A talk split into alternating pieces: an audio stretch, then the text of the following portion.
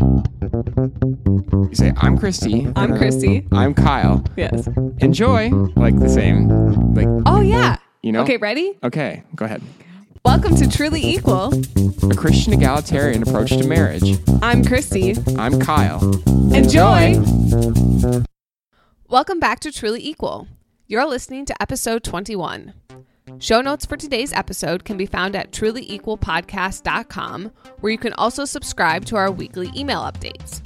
Each week, we include a question pertaining to the episode, and we'd love it if you'd hit reply to those emails and give us your feedback. So today we're jumping into the topic of apology and discussing three different categories of things that can be apologized for. These categories are words, tones, and actions. Yes, and small note, we were going to jump into the definition of apology and what it's not and kind of do that, but instead today we decided to talk about things that can be apologized for. Right, yeah, because, you know, before we talk about really even what is an apology, it's like, well, what are even the things you can apologize for? Exactly. You know, like, yeah. Yeah, let's try to set the range of all the things that can be apologized for, and we're trying to get through this episode that it's a lot of things. Yeah, because I mean, before we really talked about this, I thought, like, okay, so, you know, sometimes you do something that's, like, wrong, so you have to apologize for that. Or maybe you, like, say something hurtful, like something mean, and so you have to, like, apologize for that. And those are pretty much my two categories. But now we kind of have nine. Yeah, we have a lot of things to talk about in this episode that you can apologize for. And I also want to say, too, there's a great song that you guys can look up. It's by Andrew Peterson. It's called I Want to Say I'm Sorry. And the first lines of the song are, I want to say I'm sorry, but I don't know how. Yeah. And I think that we can help with that. I think there's a book that we got called On Apology. Mm-hmm. We're going to be referencing it in the future episodes. Mm-hmm. But for right now, this episode was kind of, we need to talk about what people think is okay to apologize for and what is not. And it's, I think, more than people think it is. Right. So. Yeah. The first category that we're going to talk about is words. Underneath that, we have some subcategories. So you can say words that, like, you meant as a compliment or something, or you at least didn't mean it in a mean way, but it can still hurt another person's feelings. So then you need to apologize for that. Yes. An example would be, like, maybe a compliment that you tried to give, like, oh, those, like, glasses look really... they make your eyes look really small or something like that. Like, maybe if you have, like, bigger eyes or whatever, but then, like, it's just, like, kind of not the best thing to say. Yeah, like maybe it hurts the other person's feelings because maybe they already thought they had small eyes or something. And so they're like, that's not a compliment. Yeah. So just like being aware that that's something you, and I think that that's pretty much agreed upon that you should probably say you're sorry for that. But still, that's one of valid things. So. Right. So then the second one is you actually say something mean. So I think that's another pretty clear one. Yes. That we know to apologize for. Yes. You're intending to be hurtful, and you were. Right. Another one is, like, if you don't say anything at all. Like the silent treatment. Yeah. And I think that this one's not very clear that it should be apologized for, at least, like, culturally speaking, at least what I've experienced. How about you? Yeah, totally for me too. I feel like if I was to give someone the silent treatment or that was given to me, that, like, culturally I shouldn't have to expect an apology from them or whatever. Yeah. So I think that this is something that I struggle with a lot. Like, when I'm angry at you or something, I'll just, like, not say anything, and it'll just basically shut down the conversation, and you'll want to, you know, keep talking about the conversation and come to a conclusion and, like, solve a problem, and I'll just, like, be unwilling to keep talking because I'm so angry. And so I don't usually think of that as something that I need to apologize for afterwards because I'm like, well, I didn't say anything. Right. But that's the whole point. I didn't say anything. Right. Like, we're trying to work on a problem. We're trying to communicate, and that's the goal here. But, like, when you aren't talking, it's really hard to do that. Mm-hmm. So...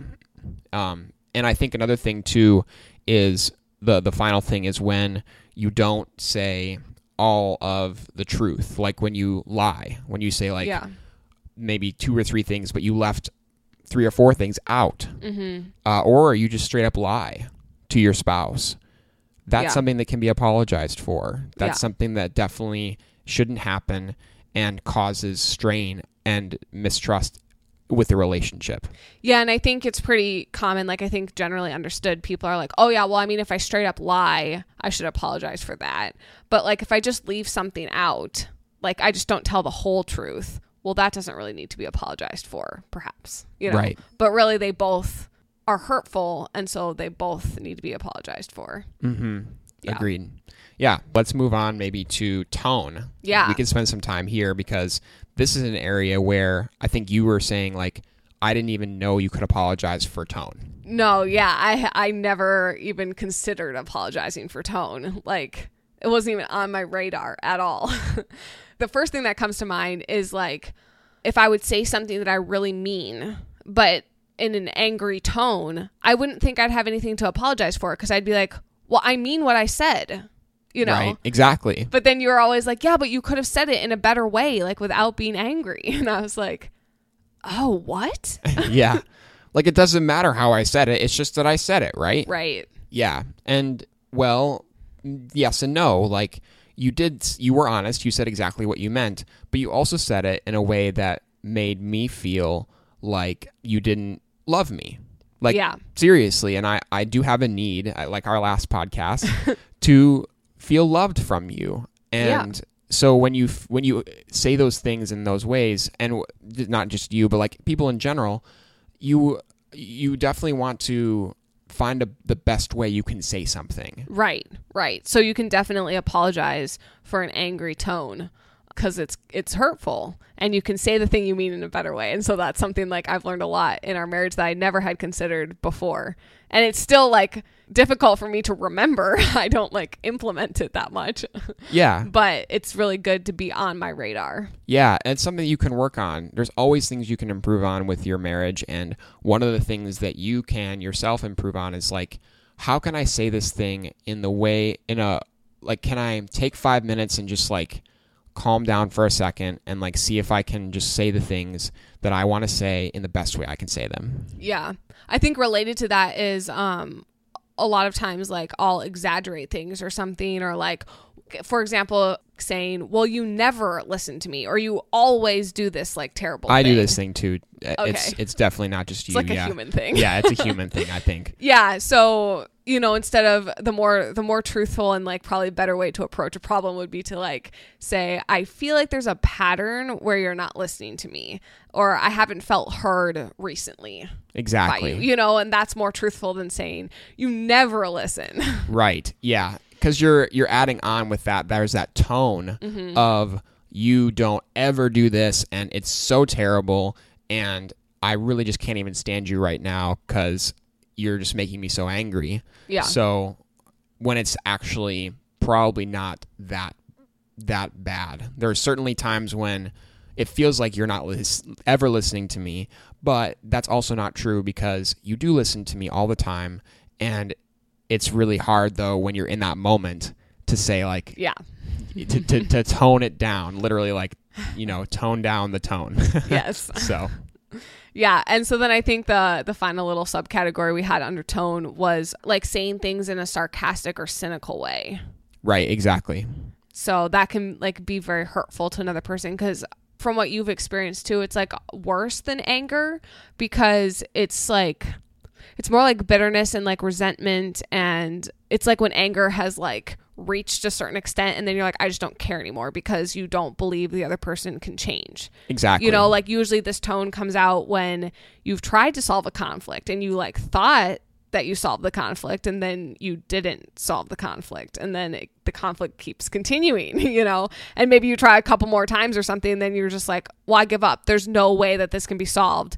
And then that usually allows cynicism and sarcasm to enter into the tone. Exactly. So it's a really dangerous tone to be aware of. It's super, super dangerous. And I think I can kind of illustrate this with an example. So let's take a couple, John and Beth, let's call them. So, okay. So we have John and Beth, and the situation is that John wants Beth to take out the trash more, and he doesn't think that like Beth is taking out the trash as much as she should or something like that. Mm-hmm. And it, obviously this can be flipped either way, but for this example, this is where we're at. And so John keeps telling Beth, like, take out the trash. Like, seriously, like I really want you to see that this is important, and I just feel like you're not taking this seriously. And maybe they don't talk about it very well the first couple times. Maybe mm-hmm. it's something where like they don't sit down and have a good conversation. So then fast forward 3 or 4 not good conversations later, John says to Beth, like, well, I would love it if someone would take out the trash at some point, but that's not going to happen, you know? And you hear that sarcasm. So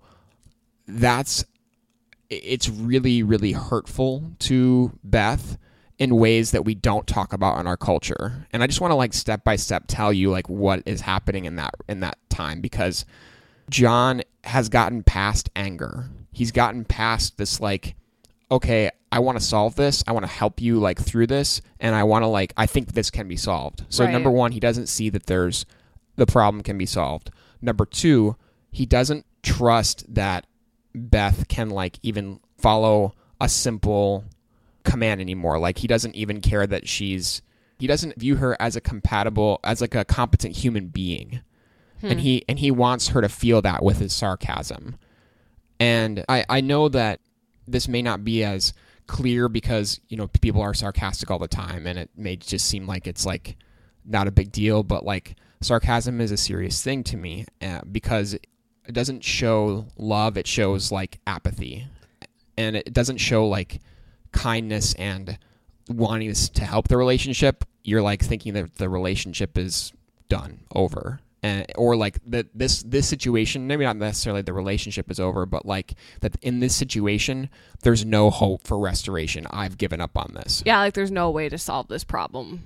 Yeah, exactly. Yeah, we've given up, like apathetic. Yeah, and yeah. It's worse than anger to me, because you don't show the other person that you think that they can change, and you've stopped believing that. You're no longer like on their side, like as a team working together to like you know, resolve your problems. You're like now just attacking the other person and thinking that you're better than the other person, and like they're just like an awful human being. Exactly. Yeah, it's that sarcasm and cynicism that I think is really, really hard to hear. Yeah, so anyway. Yeah, I agree.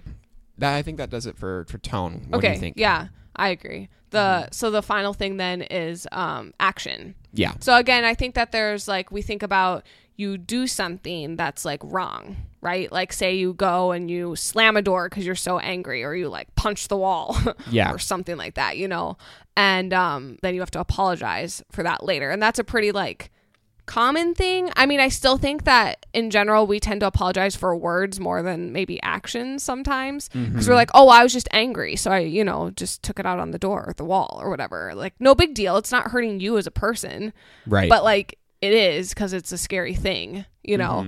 But I think, so on the flip side of that, what we don't think about a lot is like our inactions can also be things to apologize for. Like an example that we had talked about was if you withhold affection from your spouse. Exactly. Like, so, you normally do something, you kiss your wife goodbye before you go to work, or you know, your husband, and or like maybe you cuddle before you're like during a movie or something, or before bed, you going to sleep, you do that, but now you're not doing that. Yeah. So clearly there's like still something that's between you guys, some unresolved conflict, and you can feel that tension and that unresolved conflict from the withholding of the affection. Exactly. Yeah. And I think a lot of people would say, why do we need to apologize for that? Like, that's not a big deal. But it is a big deal, because when you are in a relationship, there's context that happens over time. So there's things that you normally do. There's habits you get into.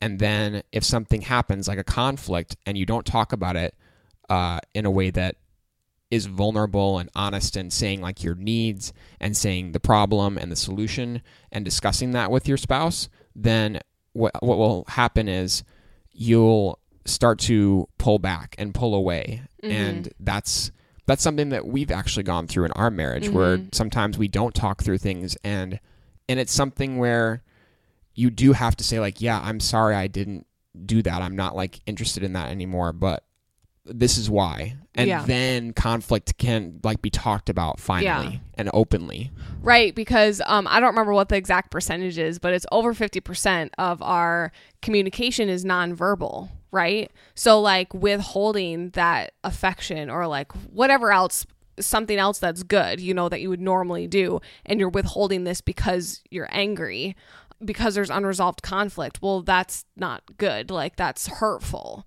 Because the point is you need to keep talking through the conflict and get it resolved, you know. And so you're communicating that, like, anger through your actions. And it's interesting because a lot of times we just apologize for only the, like, whatever percent of it is verbal. Right. You know?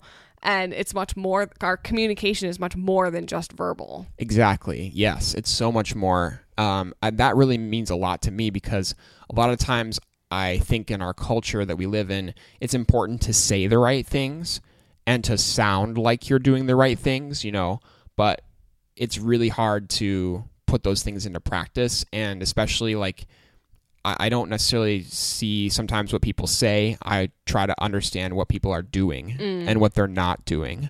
Mm-hmm. And I think, like, if you're familiar with the passage in scripture where it talks about, like, Jesus saying, like, by your fruit, their fruit, you will know them.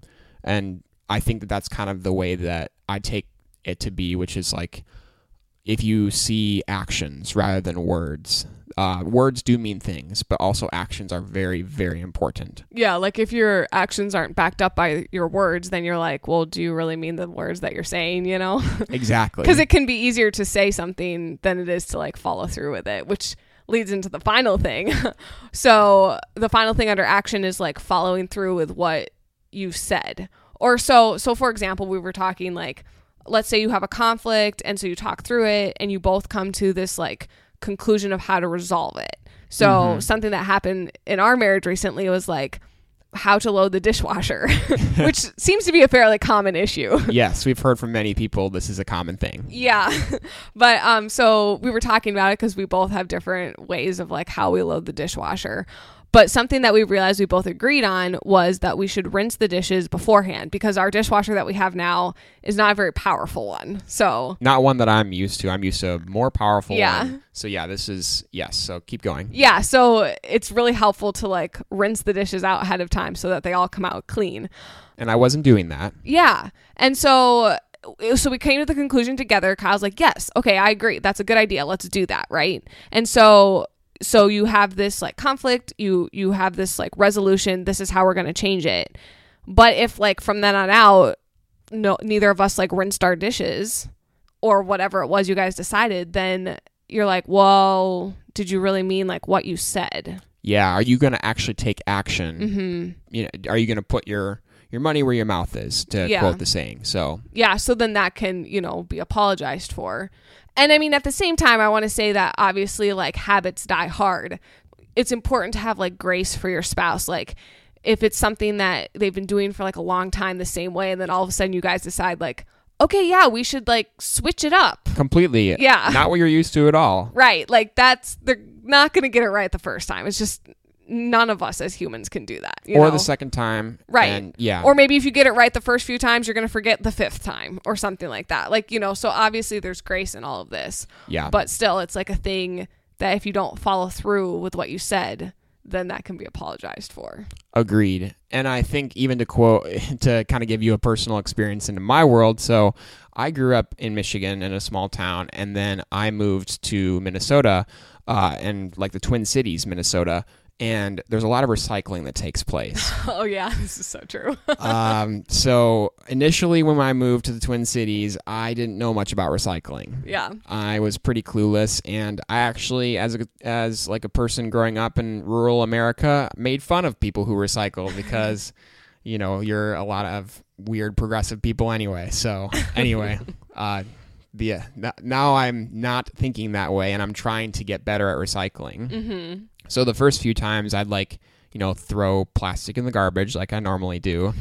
And then you were like, That's not okay. We need to recycle that. There's a place for that. Yeah. Because in Ohio, for the first 2 years of our marriage, our apartment complex didn't have recycling. Like, they only had garbage, and it bothered me so much coming from the Twin Cities, and like everybody recycles, and now there's like compost things everywhere too, you know? And so I'm like, why can't we recycle in Ohio? And it was like driving me crazy. So when we moved here, I was like, yes, we can recycle.